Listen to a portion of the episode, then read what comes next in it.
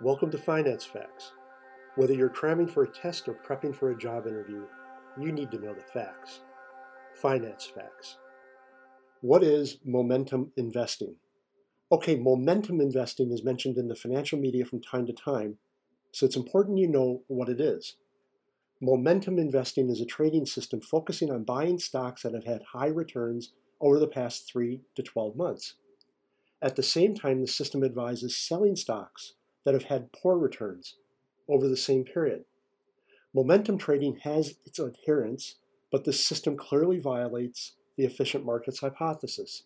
However, there is evidence supporting the explanation momentum investors are taking advantage of the behavior of other investors. For example, herding, overreaction, underreaction, and confirmation bias, to name but four. Calendar effects may also explain some reasons for the success of momentum investing. Specifically, many investors sell underperforming stocks at the end of the year for tax purposes. Share prices of these stocks will drop, then momentum investors may buy at lows, which are often far below fair value. Momentum investing has been a viable trading strategy since the 1990s, and in the mid 2000s, we saw the launch of several ETFs or exchange traded funds based on this strategy.